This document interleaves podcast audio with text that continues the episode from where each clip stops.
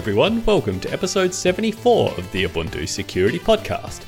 I'm Alex Murray, tech lead on the Ubuntu Security team, and this week we've got a special guest on board for uh, this week's episode.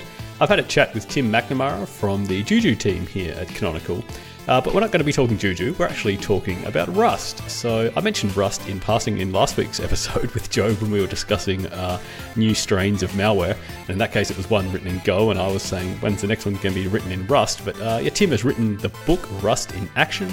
Uh, a great book uh, to learn Rust, and actually we've got um, some special uh, giveaway as well related to that. So keep listening. So yeah, we'll have a great chat about Rust with Tim. Uh, but first, we'll do our usual roundup of vulnerability fixes for the past week that have been done by the Ubuntu security team. So this week, there were 17 unique CVEs that were addressed. First up, we had an update uh, for the Linux firmware package. So this ships a bunch of different uh, binary blobs of firmware, and in particular, in this case, uh, it's around Bluetooth firmware. So the kernel loads this and is used you know, by Bluetooth drivers, in particular the Intel Bluetooth drivers in this case, because this was addressing uh, a CVE that we first talked about back in episode 43, which was related to uh, various Bluetooth implementations that didn't correctly uh, check elliptic curve parameters when they were doing key exchange. And so what this would mean was if you uh, had an attacker nearby, they could potentially force a weak key to be uh, generated by the two parties and therefore you know be able to spy on your communications and inject uh, traffic and all that kind of stuff. And so uh, this needed changes both on the kernel side of the code, which we did, as I say, uh, you know, sort of about 30 weeks ago, back in episode 43. But uh, now we have the update that includes the new uh, binary firmware blobs from Intel. So if you are running an Intel Bluetooth chipset, and in particular if you are on uh, Ubuntu 1604 or 1804 long-term support, you now have those updates. We then had an update for OpenLDAP. So this was one CVE that was fixed for all of our supported releases going all the way back to 1204 extended security maintenance. So that includes both 1204 extended security maintenance, 1404 extended security maintenance, 1604, 1804, and 2004 long-term support, as well as our uh, interim release uh, 1910. So uh, in this case, if you had a very uh, long expression used as a search filter uh, for OpenLDAP and it had a large number of nested Boolean expressions, it could cause uh, the slapd daemon to crash by running out of stack space because it would uh, parse those recursively. So a hard-coded limit was added there to make sure it would bail out if it got too deep. Then we had an update for Firefox. So this fixed eight different CVEs uh, in the latest. Oh, eight different CVEs were fixed by updating to the latest Firefox version, which was 76.0.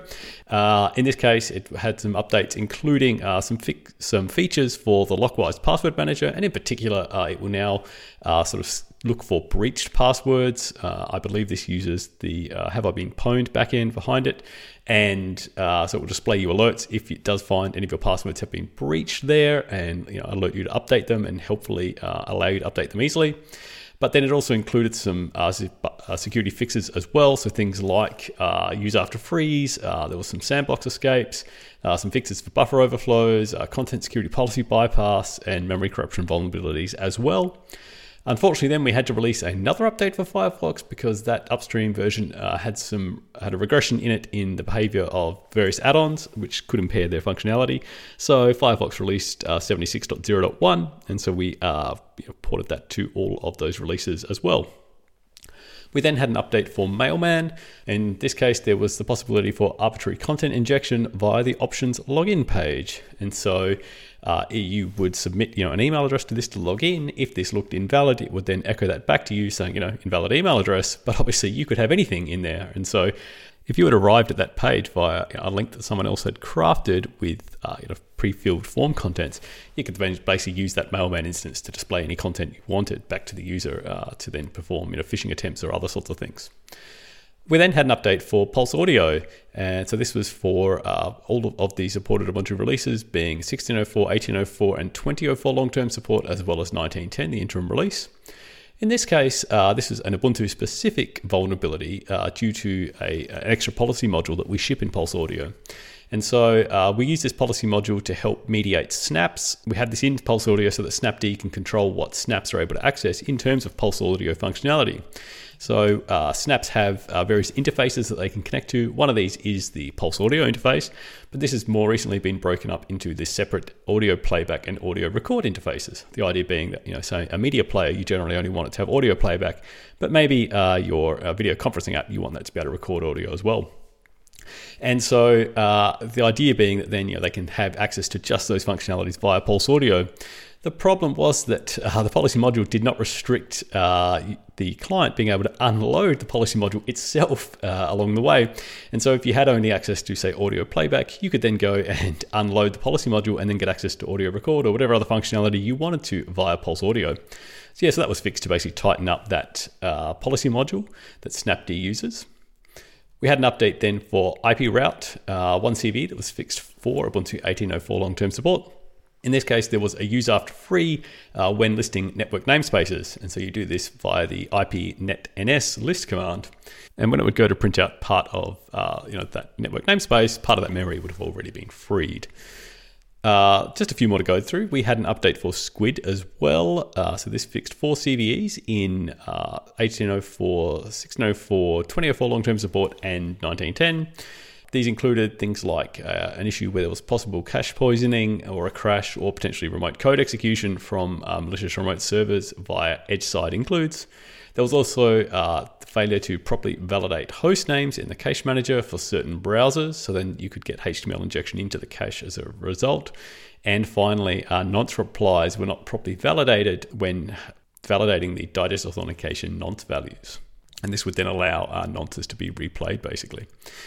Uh, and coming up last, we had a regression. So uh, when we do security updates, if there is then you know, regressions in functionality, we release an update. So as I mentioned earlier, we had one of these for Firefox, and this is in uh, the file utility. So this is often used for, well, this is used for identifying, uh, you know, what a certain file type is. So we don't just look at say the extension there. We actually look at, uh, you know, the the data itself that's in, contained in the file and try to figure out what it is. Part of this functionality, uh, if this is, say, a bash script or a Python script, is looking at the name of the interpreter that that script specifies by the shebang at the start of it. Now, uh, in a previous update that we did, uh, and I mentioned this all the way back in episode 25, that was uh, done by USN 3911 1 uh, that caused a regression where it would then uh, print out uh, only, it would try to print out the name of the interpreter that was used, but it would use the size of uh, this variable to do that. And instead of, uh, so this variable holds the name of the interpreter, but in C code, that isn't actually the size or the, the length of the string, that's just the size of a pointer. And so the size of a pointer is 4 or 8 bytes, depending on if you're a 32 or 64 bit platform. And so at most, you'd only get uh, 4 or 8 bytes of the name of the interpreter printed. And so this really should have been using uh, the string length to print that. So that was a pretty simple update uh, to instead change that to yeah, do string length of the value plus one to get the null terminator to then actually print out uh, the full name of the interpreter that was being used. And that's it for security updates for this week. So, as I mentioned at the start of this episode, I've got a special guest on this week for an interview. This was Tim McNamara from the Juju team, and so we're going to get straight into that now. All right, so today I've got a special guest with me, uh, Tim McNamara. He's uh, a developer advocate on the Juju team at Canonical, and but so he works on Juju, but uh, in his spare time he has a strong interest in Rust, and that's actually what we're going to talk about today. Tim is also an author uh, of Rust in Action, and I believe we may have a special offer for listeners uh, yeah, later on, but yeah, I'll leave hey, that hey, till later. But yeah, I'll let you introduce yourself, Tim. Hey, thanks very much for the intro, Alex. Yeah, it's um, been a real pleasure to drop by.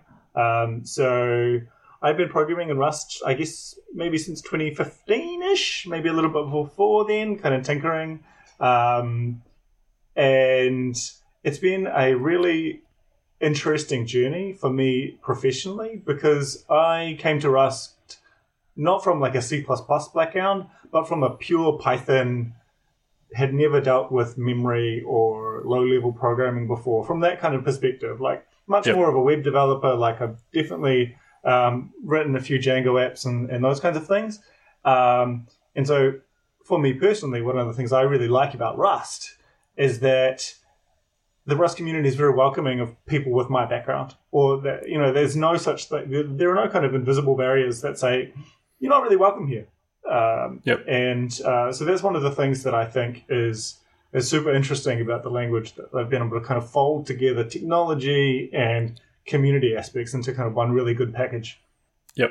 Yeah. So uh, taking a step back, so Rust uh, was initially developed by Mozilla, and I'm wondering how much of a role do they play then in the community? Are they still kind of like strongly in charge, or is it?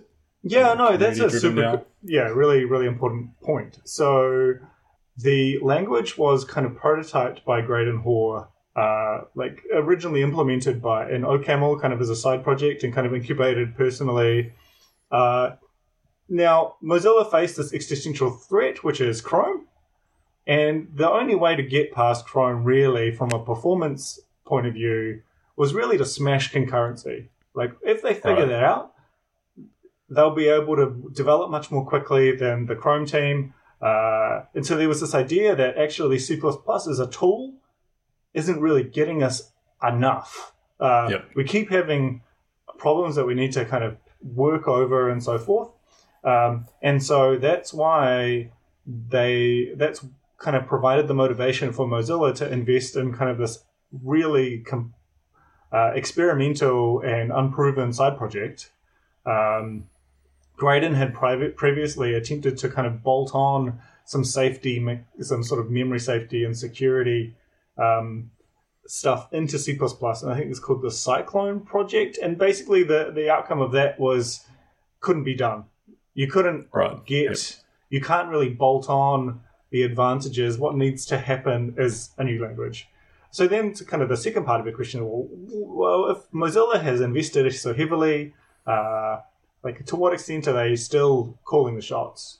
Yeah. Uh, they've been very, very gracious as far like as an external observer to basically step back. Um, the language itself is managed through working groups and like various committees and so forth that are quite participatory, and there's no hidden vote as far as I can see that Mozilla kind of has this casting vote or you know d- uh, they're only kind of one voice around the table. I think um, Rust has matured now to an, an extent that lots of big companies have invested really heavily in it. And uh, like for example, Microsoft provides all of uh, provides with a continuous integration pipeline through every single open source package will be run under the Microsoft uh, sorry the new compiler version, and to test for any uh, any like any regressions. Uh, and like that's an expensive investment that Microsoft is making. That is indicative of like a a process that's been driven by community, not driven by one player. Cool. That's awesome. So, um, from a security point of view, uh, I guess Rust is often held up, um, you know, as this great, great hope, you know, to save us from the perils of C and C++. Yeah, yeah, yeah. memory un- unsafe languages, right? So, Yeah. um, it focuses, uh, to my understanding, strongly on memory safety guarantees and, um, I guess, uh, thread safety guarantees Mm-hmm. as well Yeah. you know, C and C++ in particular, um, you know, they, there is no um, bounds checking in general on any kind of memory accesses. So you, you declare an array, uh, you know, has a certain size, let's say, or you allocate one from the heap, whatever, it doesn't matter. Yeah, sure. Uh, but then because of pointers uh, and the nature of array accesses, you can you know, access any element in that, you know, up to int max or whatever. Yeah, yeah, And yeah. it You can not be that happily ask right? for the So, twentieth element yeah. of a Yeah. an array that has five members, right? And uh, that will not fail the compiler. And in fact, if you're an assembly programmer, you can even exploit these kinds of Hmm. functionalities because you know exactly. So the CPU doesn't care that you're asking for memory, uh, a memory. Uh, you're asking for an integer in the thirtieth position, let's say, that actually represent. You know that position in memory represents a machine instruction, Mm. which will uh, interpret happily as an integer on your behalf. Um, now, it turns out that operating systems and CPUs have some mechanisms in place which, uh, if you were to try and walk through your entire address space, uh, basically we're treating your address, your memory space as a very large array. You very quickly find that your process will be shut down by the operating system. So, with this thing called a seg fault. Uh, so, uh, a seg fault is um, a shorthand for segmentation fault. And that is a relatively crude mechanism that uh, enables a an operating system to shut down a system a, a process that se- appears to be doing the wrong thing with memory. And the reason why that can happen is the operating system is actually putting up a facade in front of your process. The operating system and the CPU, well, the CPU has this thing called a memory management unit uh, that has uh, that maps a virtual address space back to kind of physical memory, like on the little stick that you plug into your motherboard, right? Um, now that facade is a your see your operating system has a very big list of parts of the address space that are legal versus, versus ones that are not. And if you kind of wander through your address space, you'll find yourself shut down because you haven't been given access to that part of your address space. So, what can a what can a computer program do to avoid getting shut down? One of the things that it can do is implement a check in the programming language at runtime. Like if I am a programmer, if I'm in Python and I have a list that has 10 elements and I ask for the 11th element, Python will like raise an exception really, really quickly because it actually, it actually checks like, is this length able, does it make sense for me to ask for the 20th or the, you know, can I, uh, or like the negative, actually negative four is a bit of a special case with, um, with Python because it will just start from the back. But, from the back, um, yeah. um, uh, the uh, it will check, but the problem is that check actually costs time, uh, and there is this runtime overhead with being safe. Now, what Rust can provide is a uh, a level of safety that doesn't impose the same number of runtime checks. In the case of array access, it, there is actually still a runtime check. So uh, that one, but there are other forms of similar patterns of memory access that Rust can effectively guarantee that you'll never encounter. It isn't Yep. going to know at compile time how long a dynamically a list Sure. that's dynamically expandable is going to end up as, and so uh, it can not guarantee at compile time that every memory access is safe, and thus actually by default will include an an array check uh, for that particular problem. Um, but you mentioned another word slightly before there, which is pointers. Yep. So a pointer is just a number. It represents a an address inside this virtual address space. And one of the problems is that if your pointer is zero, it means like this is an illegal address. And Java and C and C++, uh, C Sharp happily will give you um, null pointers, which are a pointer to nothing. And this is a way to represent maybe missing information, or, you know, we can provide a null argument to a Mm. function perhaps if we, uh, or we might return null if something was illegal. Um, and they're really, really tricky to kind of squish out of your code. And if you've ever programmed in Java and encountered a null pointer exception, you'll kind of be like you'll have less hair than I do, probably. Like, um, and Rust can guarantee that you'll never encounter a null pointer exception. Yep. And it can do that without exposing any runtime cost. Uh, and it, the reason it knows that is alongside a value's type, it actually annotates a lifetime.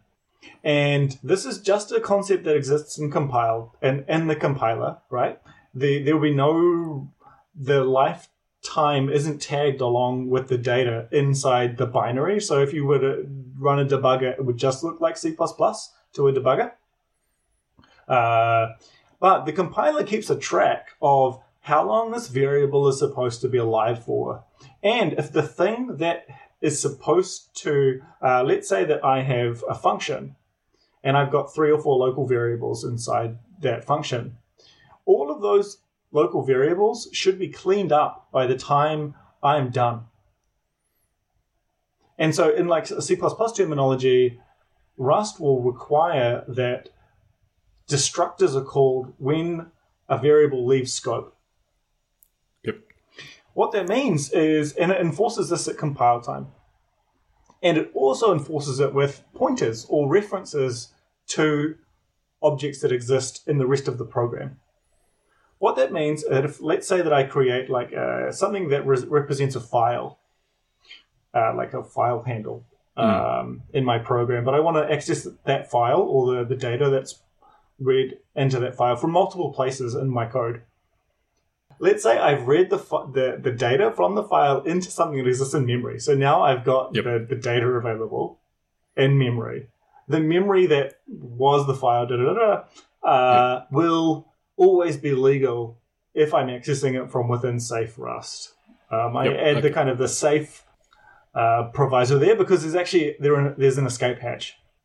Okay. So, So- yeah, in coming to Rust, you know, there's something that people often encounter, which is the borrow checker, right? Which is Yeah. about this management and tracking of lifetimes of objects and uh, who owns an object at a given Sure. point in time. So I guess Yeah, the yeah. way, my understanding at least, but feel free to correct me if I'm wrong. My understanding how Rust guarantees the thread safety aspects is that, you know, it um, you essentially annotate uh, through your code. Um, when you are explicitly handing ownership of, you know, yeah, given right, object right. to another another exactly. part of code. Mhm. And so then the borrow checker is at compile time able to understand, you know, when one part of code owns an object, and then therefore where there may be, you know, data races against that or not. Um, whether it's mutable or not as a result as well, so whether you may have two things um, trying to both um, mutate it at the same time potentially, but that this can be for newcomers quite difficult yeah, to, it's, to deal it's, with. It's, It's, it, a it, learning like curve. it conceptually, it feels weird and magical. Um, I personally really hate the term borrow uh, and ownership. I find them Yep. really, really frustrating. So, in fact, in my book, I just basically replaced them. I say, look, the rest of the Rust community uses borrowing and ownership. We're going to use something different, and uh, because if I uh, and the, I use read only and read write access. Okay. Yep. Uh, I, I can I can get ask for read only access. Multiple people can ask for read only Yeah. access, and that in Rust terminology is uh, a borrow. Uh, I can ask for read write access, which is a mutable borrow. Um, Right, yeah. And like ignoring, and then there's kind of this third thing, which is asking for ownership. In uh, in my book, I kind of go into this this notion that people from like a Western thinking, uh, you know, kind of like philosophical um, point of view, we'll think of ownership as this ability to restrict access, like restrict trespassers. Right. But actually, that's not what it means at all in Rust. A the or, the owner inverted, uh, you know, like scare quotes, or the owner of an Yeah. object in Rust has no greater access to the data than anyone that's borrowing it. They, in fact, need to borrow it from themselves normally. The owner is just responsible for calling the destructor. So, in fact, that is the distinction. And I like. yeah. Uh, now, Rust has inherited that terminology, like both lifetimes and borrows, and and and uh, a bunch of from the C world. So don't don't just blame Rust, but I think uh, Rust is perpetuating this myth that I would love to destroy. that actually that this is a very arcane and confusing concept. The way to think of it is that it doesn't matter if we all have read only access Sure. but only one of us, you know, in a community of friends, you know, only one of us would be allowed to uh, write or modify Yep. the value, and that's Yep. what Rust guarantees. So one of the, the things that like really confused me as I was getting into this, uh, and the reason why owners sometimes need to effectively borrow from themselves from the code is that when I add a method to a struct, you know, which is mm, mm, roughly a class, like let's say if I Yeah. want to add a, a method to a class, we would call it something different in Rust. Uh, I actually take a mutable borrow to myself. And that is because, and like, that took the longest time for me to figure out. Yeah. It's like, why on earth? I already have ownership.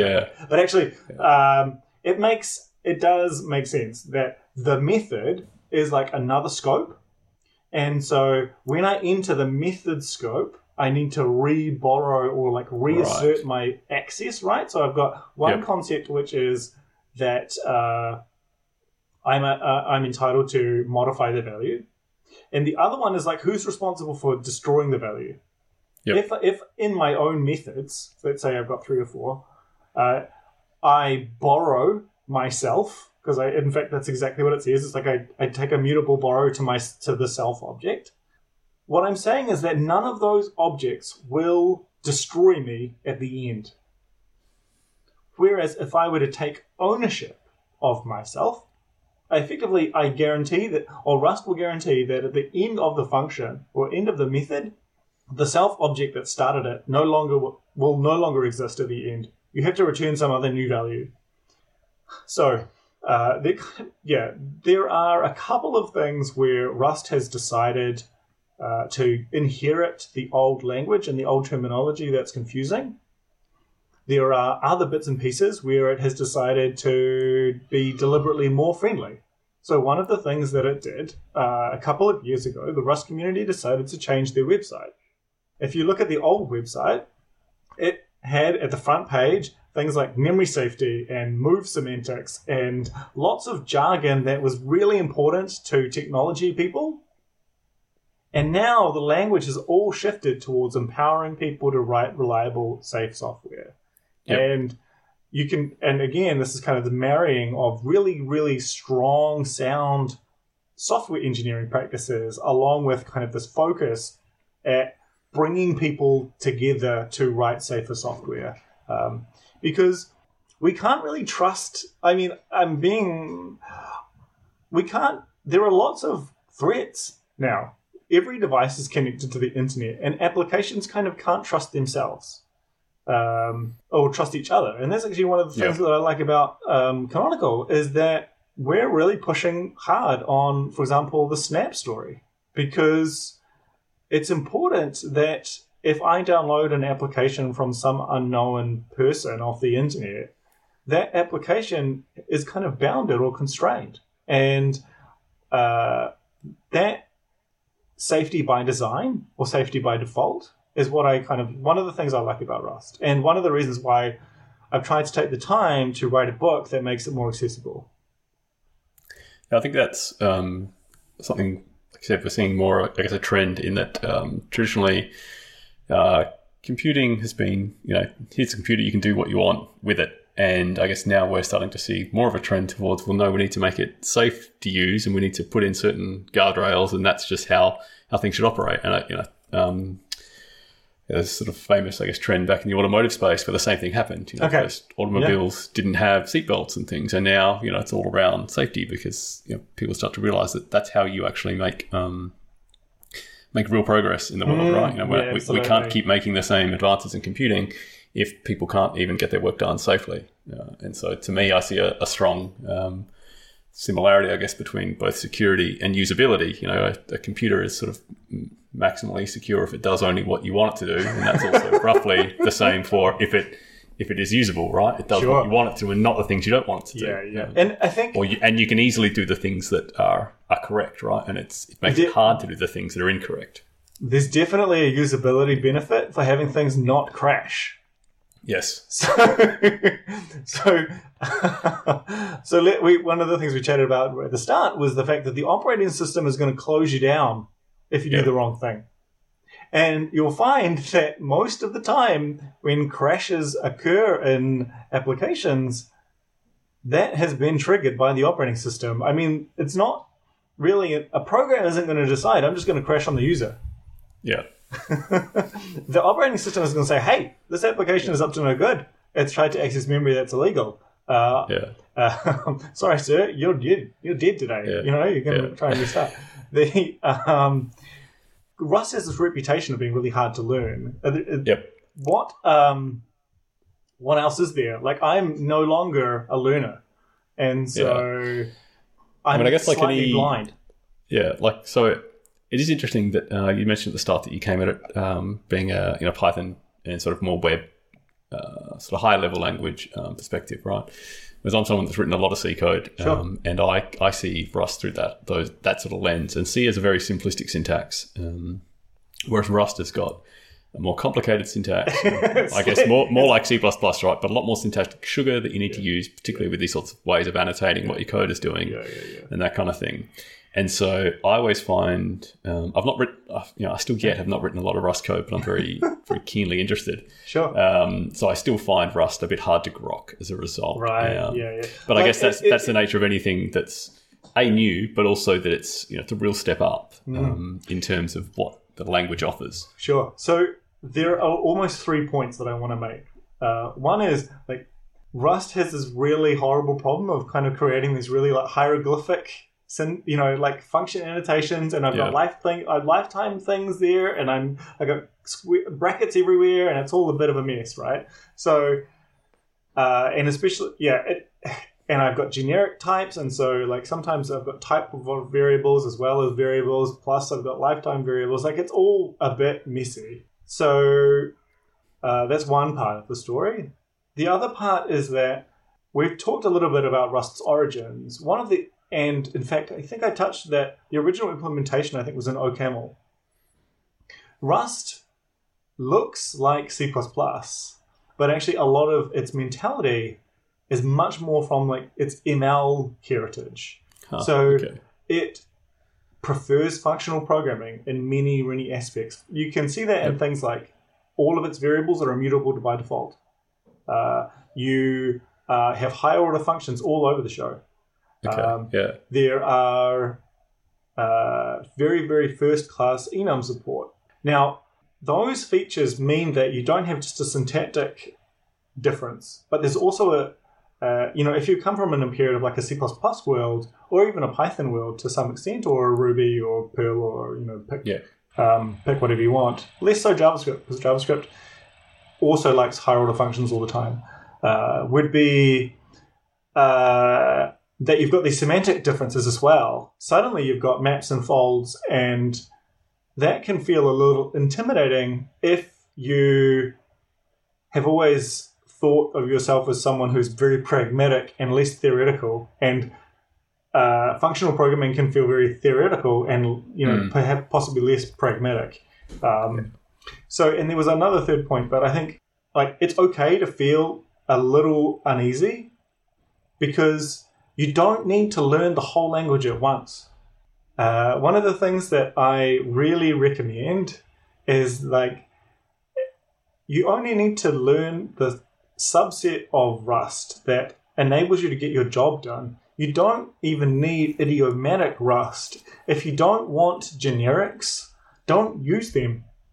Like, just write two functions. like, you know, uh, you will gain an intuitive understanding of these really advanced features once you're ready. Like once, but you still need to absorb all the entry level stuff. Uh, you can write things that look perfectly fine with for loops, or you know, you can even use, you can iterate through an array with like integer, like you can have your i value that increments up, and like Rust is going to be perfectly happy with you for doing so. Rust would prefer that you use a higher order function and like gorgeous iterators and use fold and all these other same things, but you know, it's not going to complain that you're uh, using code that uh, coding style that's more familiar to you. And so I would not feel ashamed, especially while you're learning, to use language constructs that you're familiar with because you can use your own background as you know you shouldn't see it as something that's holding you back. It's something that kind of pushes you forward. And um, now the flip side is when i go back to python. And i'm like oh i really and like go for example. So i uh, before becoming an advocate on the juju project so we do a whole bunch of devops and a really really compelling uh, devops product it's you know in total in uh, you know some stupid number of lines of go code uh, well over a million at this stage and uh, even when i write go i get so frustrated that we're using strings everywhere rather than enums and i we're not covering our error uh, return values and i'm you know like this this this, this isn't pure and Yeah. so that's i think a bigger risk is that you'll be if you learn rust you'll suddenly find all these limitations I think that is actually the frustrating thing. Is like Rust is not what everything is written in, and so Yeah. and it's not, and not, nor should it be the thing that everything is written in. Um, I still write probably more Python code than I write Rust code, but I hate returning strings. I hate receiving strings as input. I hate um, I hate exceptions being thrown from anything. I really hate runtime errors. I you know I really appreciate the added benefit that a strong type system and a strong emphasis on kind of quality software engineering practice has brought to my you know myself as a programming as a programming person Yeah. you know through rust and that's why i'm sort of an advocate of the language less of rust as you know the rust compiler and the rust toolchain but mostly from the fact that it embodies a lot of practices that i think are really sound like dealing Yep. with all of your errors So yeah, yeah, no, I think, and that's um, yeah, by forcing. Because what I really like about Rust is it um, forces you to really understand your code, right? You know, by having to do all the annotations, you know, you have to really understand where things are used. You know, what code is responsible for what, and so it's um, it's really making you a better programmer, and and it also makes it harder to write code that uh, you know, or sorry, to be able to effectively reason about your code, you need to make your code, you know, simpler. Um, and Yeah, so I mean, I, ev- I like those sorts of aspects of it. Absolutely. I mean, for example, and like this isn't to like compete with Go or anything, but uh, let's say that I send a map down a channel, or like effectively in C land, that would be access to a hash map, a reference to a hash map, like down into another thread through some communication mechanism. Yep.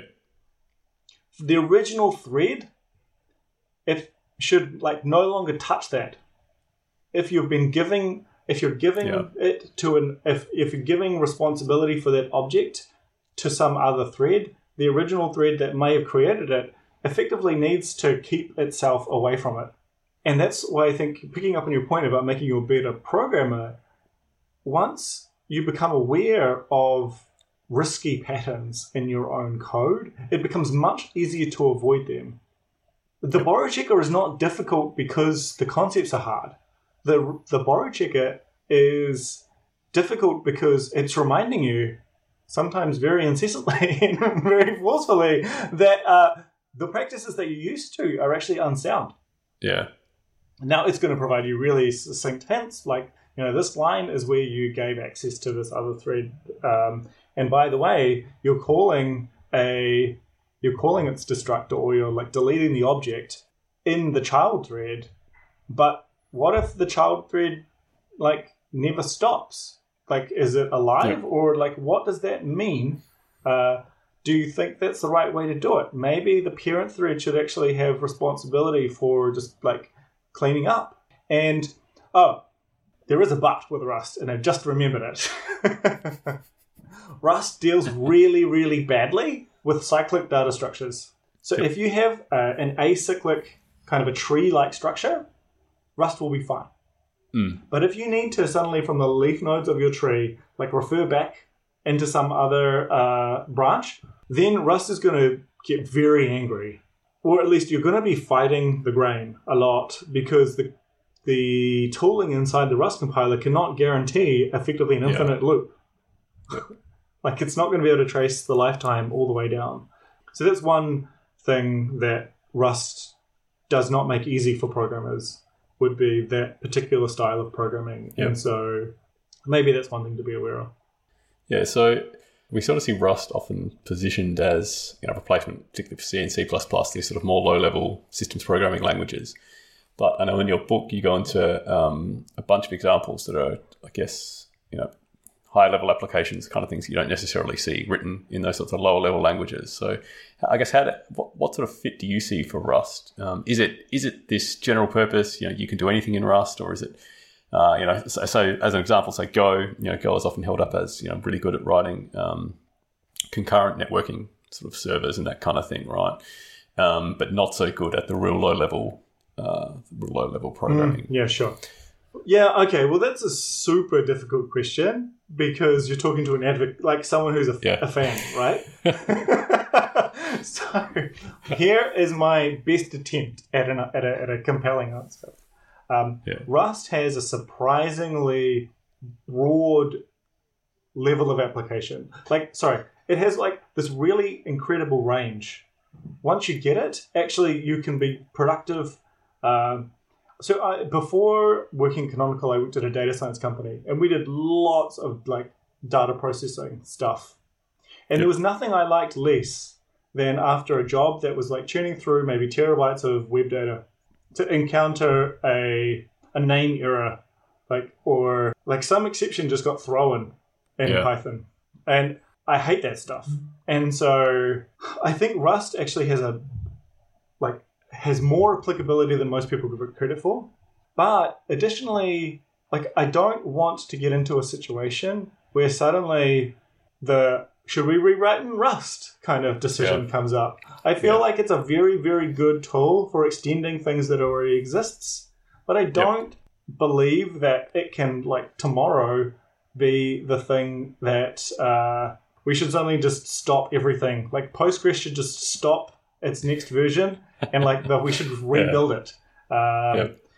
But perhaps we can, if there are utilities around Postgres, that might be an interesting thing to rewrite, or to uh, we can write an extension to Postgres in Rust. And why would we do that? Well, there's the there's the software aspect to it. But for me, me personally, the reason why I would do it as a Python programmer is that Rust was the first time where I didn't felt I didn't feel as if I was going to blow something up. So whenever Yep. I read any documentation about writing C extensions for Python, there was always kind of this caveat at the start, which is like, don't get this wrong, because if you do, your whole program will crash. Yeah. And so uh, that felt pretty, or like, don't do this badly because you might expose a security vulnerability for your application, and suddenly all your users' private data is going to be exposed to the world. Now, if you have a situation that you want to, if you're thinking about a C extension, but it's intimidating to you, or you want to write a native extension or uh, some component or maybe a command line utility that you really care about memory usage, or you're worried about OPEX, you know, operational cost, and you need things to be low in memory and low in CPU usage, most of the time, I would say you should probably start with Rust than starting with, with C. Uh, Yep. Now, that's an aggressive position, but again, I'm an advocate, right? Like, I am a believer in it. I think it makes both from the technology, but also from kind of the social aspects of kind of being given permission to write low level code. I'm for someone that never had a computer science degree, you know? Yep. Yeah. And so um, the C community, like I would never get accepted to like a C conference or like, you know, I know what you mean. Yeah. you know, like I just feel I It's a- knew I a- would never feel like part of the club. Yeah. But with Rust, I can More feel like part of the community in a, Yeah. in a kind of meaningful way. Cool. Thanks so much, Tim. It's been really great chatting to you. I've Absolutely, my certainly pleasure. learned a lot about Rust. I, yeah, I'm gonna have to find a new project to, uh, to start writing some new code in. Yeah, it's a fascinating thing because you're like, okay, this is an amazing tool, but what can I do with it? like, it's like, it's like, yeah, yeah. It's a, suddenly you get a new choice. You know, my, um, Yeah. yeah. So, um, so have fun with it, and again, uh, be really curious to hear, uh, really fascinated to hear whether or not the promises that I've made, I can, like, the language can keep. Yeah. I don't. I think it's um, just even having that. It's kind of like you know, Python has this real focus on, I guess, more um, being easy to use, readability. You know, this sort of standard way of doing things, right? And I think Rust sort of takes that and sort of levels it up into a then. All right, let's add in kind of more safety and more other, you know, runtime guarantees about how the system should operate. Sure. And so Yeah, I, yeah, yeah. I sort of like that. Um, yeah, that we are, and we're slowly evolving into more. I don't know, correct, correct programming. And from a security point of view, that's always a better thing. Mm, absolutely. So, Okay, cool. Well, um, Thanks, hey- mate. No, pleasure. Yeah, so we'll uh, we'll have to. I reckon we should do a follow up of this in a, in a year's time or something. See, see where things are at. Yeah, well, um, well, maybe I can respond to hate mail. Like, okay, I'll see you later. Awesome. Yeah, no, thanks again, Tim. Bye. I'll speak to you soon. Okay, cheers. So I just want to thank Tim again for his time. It was fantastic talking to you, Tim, and to mention that uh, we've got a special offer offer for our listeners of this week's podcast. Uh, so Tim's book Rust in Action is published by uh, Manning, and they have a special offer for our listeners, which is forty percent off all of their various products in all the various forms, which you can uh, get by using the code POD Ubuntu twenty. So that's P O D U B U N T U two zero uh, when you go and purchase any of their stuff via their website, which is fantastic. I want to say thanks very much to Manning for that.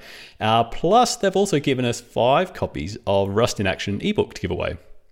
And so uh, I want to give these away to anyone that wants to talk to us about Rust.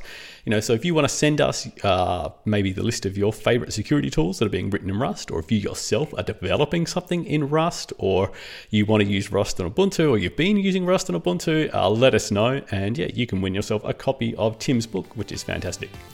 All right, so that's it for this week's episode. Thanks everyone for listening again for another week. If you want to get in contact with the team, you can reach us at security.ubuntu.com. You can find us hanging out in the Ubuntu Hardened channel on irc.freenode.net. Uh, we also have the security section on discourse.ubuntu.com if you are on there already, or perhaps you want to find us on Twitter at ubuntu underscore sec.